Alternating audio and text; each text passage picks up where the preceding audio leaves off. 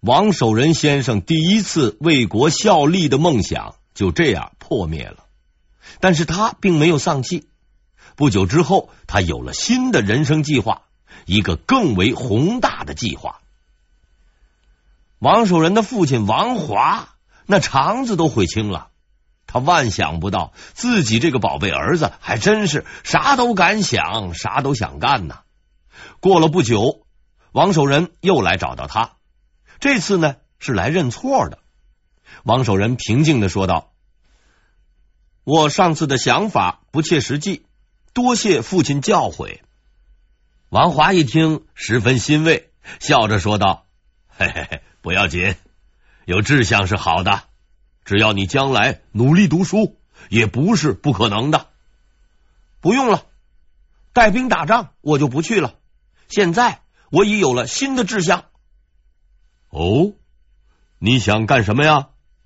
我要做圣贤。”这一回，王华没有再沉默，他迅速的做出了回复，一个响亮的耳光。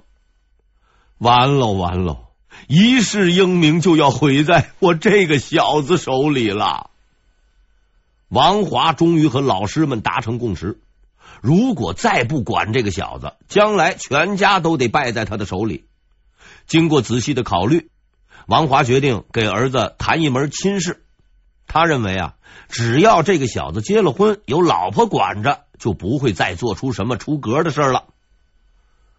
王华是状元，还曾经给皇帝当过讲师，位高权重。王守仁呢，虽然喜欢闹事儿，但小伙子长相还是比较帅的。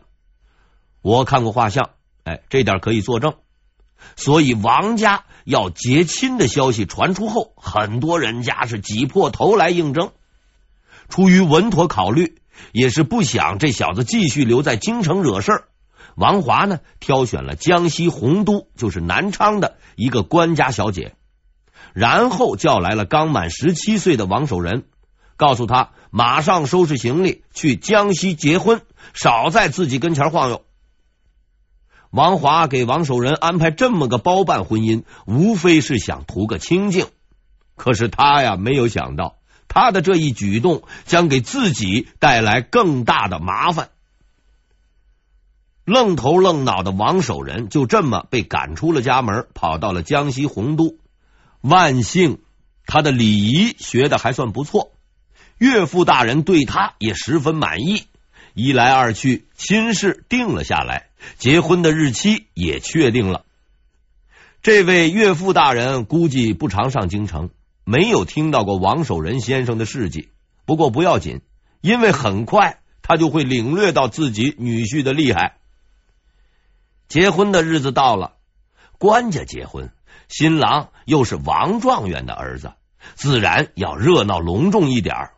岳父大人家里忙碌非凡，可是等大家都忙完了，准备行礼的时候，才发现呢，少了一个关键的人物，谁呢？新郎。这可不是闹着玩的，结不成婚还在其次，把人弄丢了，怎么跟王华交代呀？岳父大人是满头冒汗，打发手下的所有人出去寻找，可是怎么找也找不到，全家人急的连寻死的心都有了。直到第二天早晨，他们才在城郊的一所道观里找到了王守仁，大家都十分激动。可是失踪一天的王守仁却一点都不激动，他惊讶的看着那些满身大汗的人们，说出了他的疑问：“哎，找我干嘛呀？”原来这位兄弟结婚那天出来闲逛，看见一个道观，便进去和道士聊天，越聊越起劲，就开始学道士打坐。这一打坐就是一天。直到来人提醒，他才想起昨天还有件事情没有做呢。无论如何，王守仁还是成功的结了婚，讨了老婆，成了家。他的轶事也由此传遍了洪都，大家都认为他是一个怪人。王守仁不是一个怪人，那些嘲笑他的人并不知道，这个看似怪异的少年是一个意志坚定、说到做到的人。四书五经早已让他感到厌倦，科举做官他也不在乎。十七岁的他就这样为自己的人生定下了唯一的目标：做圣贤。有理想是好的，可是王兄弟挑的这个理想可操作性实在不高。毕竟在这之前，除若干疯子、精神病自称实现了该理想之外，大家公认的也就那么两三个人，如孔某、孟某等。王守仁自己也摸不着头脑，所以他出没于佛寺、道院，希望从和尚、道士身上寻找成为圣贤的灵感。但除了学会念经打坐之外，连圣贤的影子他都没看到。不过他没有灰心丧气，仍然不断的追寻着圣贤之道，终归是会找到方法的。王守仁坚信这一点。或许是他的诚意终于打动了上天，不久之后，他就给王守仁指出了那条唯一正确的道路。弘治二年，十八岁的王守仁离开江西，带着他的新婚妻子回老家余姚。在旅途之中，他认识了一个书生，结伴而行，闲聊解闷儿。交谈中，他提出了心中的疑问：怎样才能成为圣贤呢？这位书生思虑良久，说出了四个字的答案：格物穷理。格物穷理是什么意思呢？书生笑了。你回去看朱圣人的书，自然就知道了。王守仁欣喜若狂，他认为自己终于找到了答案。朱圣人就是朱熹。要说起这位仁兄，那可真算得上是地球人都知道，知名度无与伦比，连高祖朱元璋都想改家谱，给他当孙子。可关于他的争论也几百年都没有消停过。骂他的人说他是败类，捧他的人说他是圣贤。但无论如何，双方都承认这样一点：他是一个影响了历史的人。朱熹到底是一个怎样的人呢？支持者认为他是宋明理学的标志性人物，是一个伟大的哲学家。反对者认为。他是宋明理学的标志性人物，是禁锢思想的罪魁祸首。其实啊，朱熹先生远没有人们说的那么复杂。在我看来呀，他只是一个有追求的人，不过是他的目标有些特殊罢了。他追求的是这个世界上最为深邃的秘密。提示。下面的内容将叙述一些比较难以理解的哲学问题，相信按本人的讲述方式，大家是能够理解的。如果实在不行的话，就去翻书吧。自古以来，有这样一群僧人，他们遵守戒律，不吃肉，不喝酒，整日诵经念佛。而与其他和尚不同的是，他们往往几十年坐着不动。甚至有的鞭打折磨自己的身体，痛苦不堪，却依然故我。也有这样一群习武者，经过多年磨练，武艺已十分高强，但他们却更为努力的练习，坚持不辍。还有这样一群读书人，他们有的已经学富五车，甚至功成名就，却依然日夜苦读，不论寒暑。他们并不是精神错乱、平白无故给自己找麻烦的白痴，如此苦心苦行，只是为了寻找一样东西。传说这个世界上存在着一种神奇的东西，它无影无形，却又无处不在；轻若无物，却又重如泰山。如果能够获知这样东西，就能够了解这个世界上的所有奥秘，看透所有伪装，通晓所有知识，天下万物皆可归于掌握。这并不是传说，而是客观存在的事实。这样东西的名字叫做道。所谓道，是天下所有规律的总和，是最根本的法则。只要能够了解道，就可以明了世间所有的一切。这实在是一个太大的诱惑，所以几千年来，它一直吸引着无数人前仆后继的追寻。更为重要的是，事实证明，道不但是存在的，也是可以为人所掌握的。对于不同种类的追寻者而言，道有着不同的表现方式。对于和尚们来说，道的名字叫做悟；对于朱熹这类读书人而言，他的名字叫理。和尚们梦寐以求追寻的悟，并不是虚无缥缈的。事实上，它是一种极为玄妙的快感。远远胜过世间所有的欢悦和一切精神药品。到此境界者，视万物如无物，无忧无虑，无喜无悲，愉悦之情常驻于心。佛法谓之开悟。最著名的开悟者就是六祖慧能。之后的德山和尚与临济和尚也闻名于世。穷诸玄变。若一毫置于太虚，结是枢机，似一滴投于巨壑。此即所谓佛者之道。而关于练武人的道，大致可以用这样一个故事来说明。按照武术中的说法，兵器是越长越好，即所谓一寸长一寸强。但据说五代年间，有一位高手用剑。却是越用越短，到后来他五十六岁了，剑法出神入化之时，居然不用剑了。每逢打架都是光膀子上阵，却从来没打败过。当我看到这个故事的时候，才真正开始相信一句小说中的常用语：“手中无剑，心中有剑。”朱熹的道源自儒家，又叫做礼。既不是开悟，也不是练习武术，这玩意儿是从书中读出来的，而且还是能够拿出去用的。一旦通理，便尽知天下万物万事，胸怀宽广，宠辱不惊，无畏无惧，可修身，可齐家，可治国，可平天下。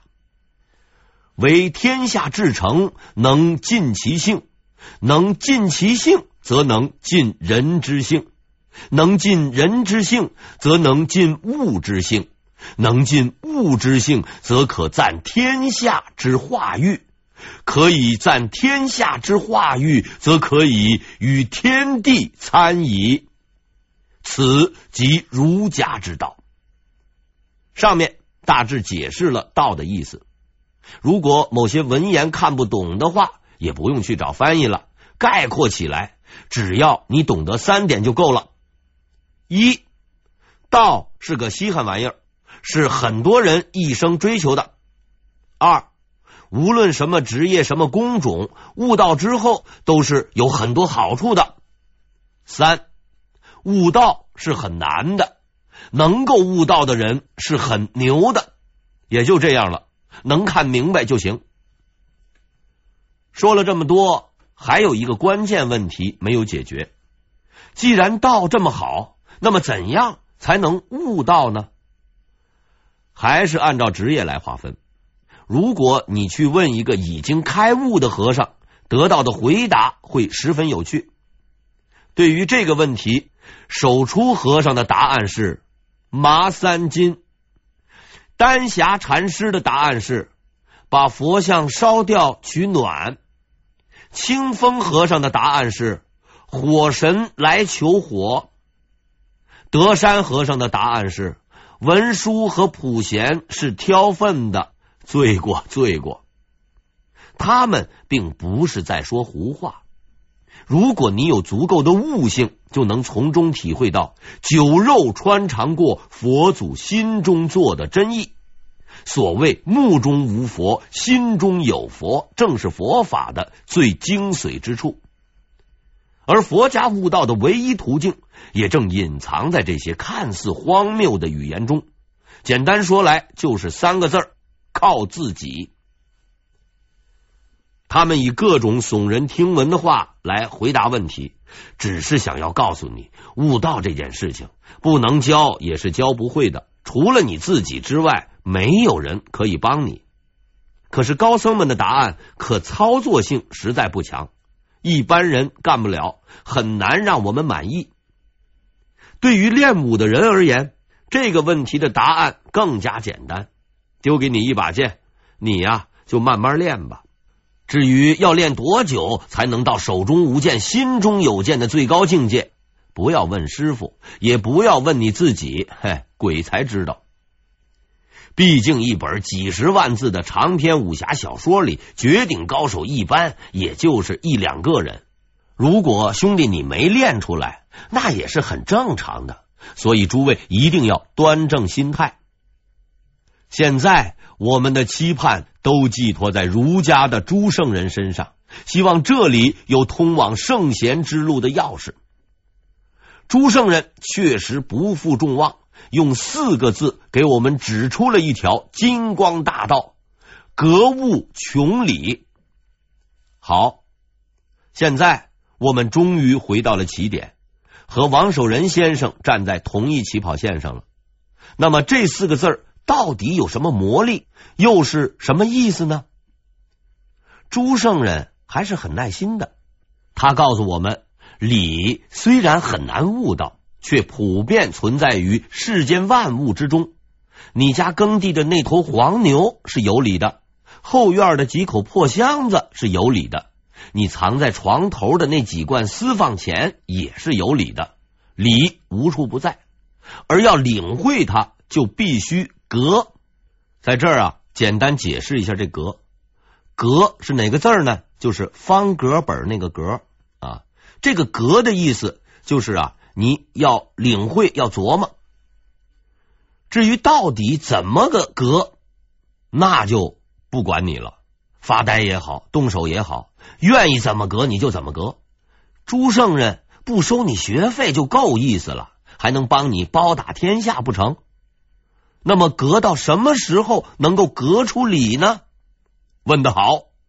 关于这个问题。宋明理学的另一位伟大导师程颐给出了明确的答案：今日隔一物，明日又隔一物，豁然贯通，终知天理。看明白了吧？只要你不停的隔，用心的隔，聚精会神的隔，加班加点的隔，是会豁然贯通的。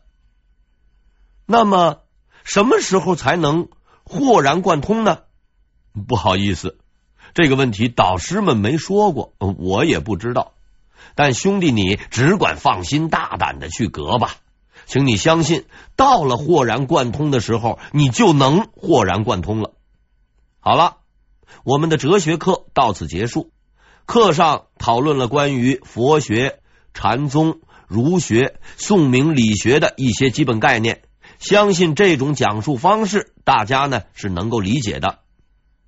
其实啊，我并不愿意讲这些东西，但是如果不讲，诸位就很难理解王守仁后来的种种怪异行为，也无法体会他那冠绝千古的勇气与智慧。圣贤之路是一条完全不同的道路，它有起点，却似乎永远看不到终点，它神秘诡异又深不可测。他比名将之路更加艰辛，在这条道路上没有帮手，没有导师，你不知道什么时候会成功，不知道什么时候会失败，甚至不知道什么时候应该放弃。然而，十八岁的王守仁义无反顾的踏上了这条道路，他最终成功了。在十九年后的那个地方，那个夜晚，那个载入历史的瞬间，在外面混了一年的王守仁，终于带着老婆回到了北京。刚一回来，父亲王华就用警惕的眼睛审视着他，唯恐他继续干那些奇怪的事情。但是经过一段时间的观察，他发现自己的儿子变了。回家之后，除了看书还是看书，他十分满意，终于放下了心头的大石块。王华犯了一个天真的错误，因为王守仁读的只是朱熹的书，他读书的动机也一如既往做圣贤。不久之后，另一件怪事发生了，王华突然发现王守仁从书房失踪了。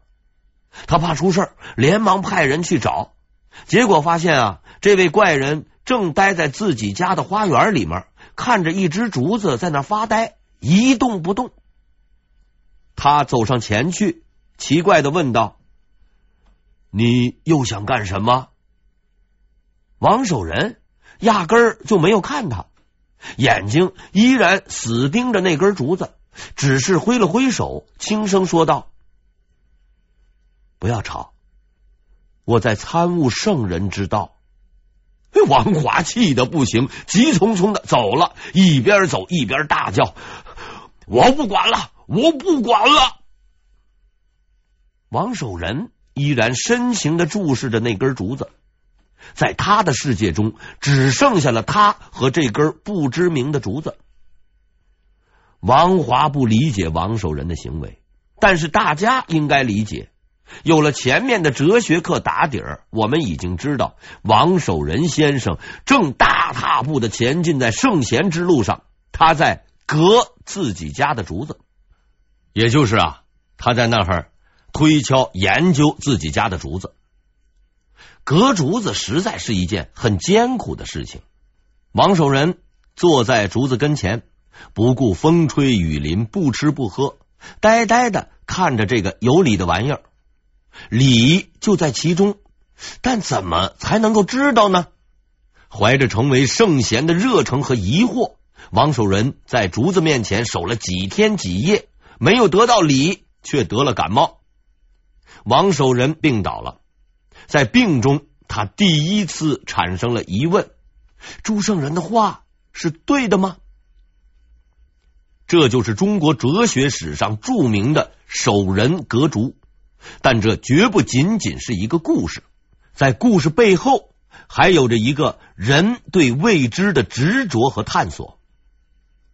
王华真是受够了自己儿子的怪异行为，他下达了最后通牒：你想研究什么，我都不管，但你必须考中进士，此后的事情任你去做。王华没办法了，毕竟他自己是状元。如果儿子连进士都不是，也实在是丢不起这个人。王守仁考虑了一下，认为这个条件还不错，便答应了。从此，他重新拾起了四书五经，开始备考。聪明人就是聪明人，王守仁确实继承了王华的优良遗传基因。他二十一岁第一次参加乡试，就中了举人。老爹终于露出了笑脸。打发了前来祝贺的人们之后，他高兴的拍着儿子的肩膀说道：“好小子，明年必定金榜题名。”可是事实证明啊，平时不烧香，临时抱佛脚，毕竟是靠不住的。王守仁先生长年累月干那些杂七杂八的事情，临考前恶补，只能是糊弄省级考官。到了中央，这一招可就不灵喽。之后，弘治六年和弘治九年，王守仁两次参加会试，却都落了榜，铩羽而归。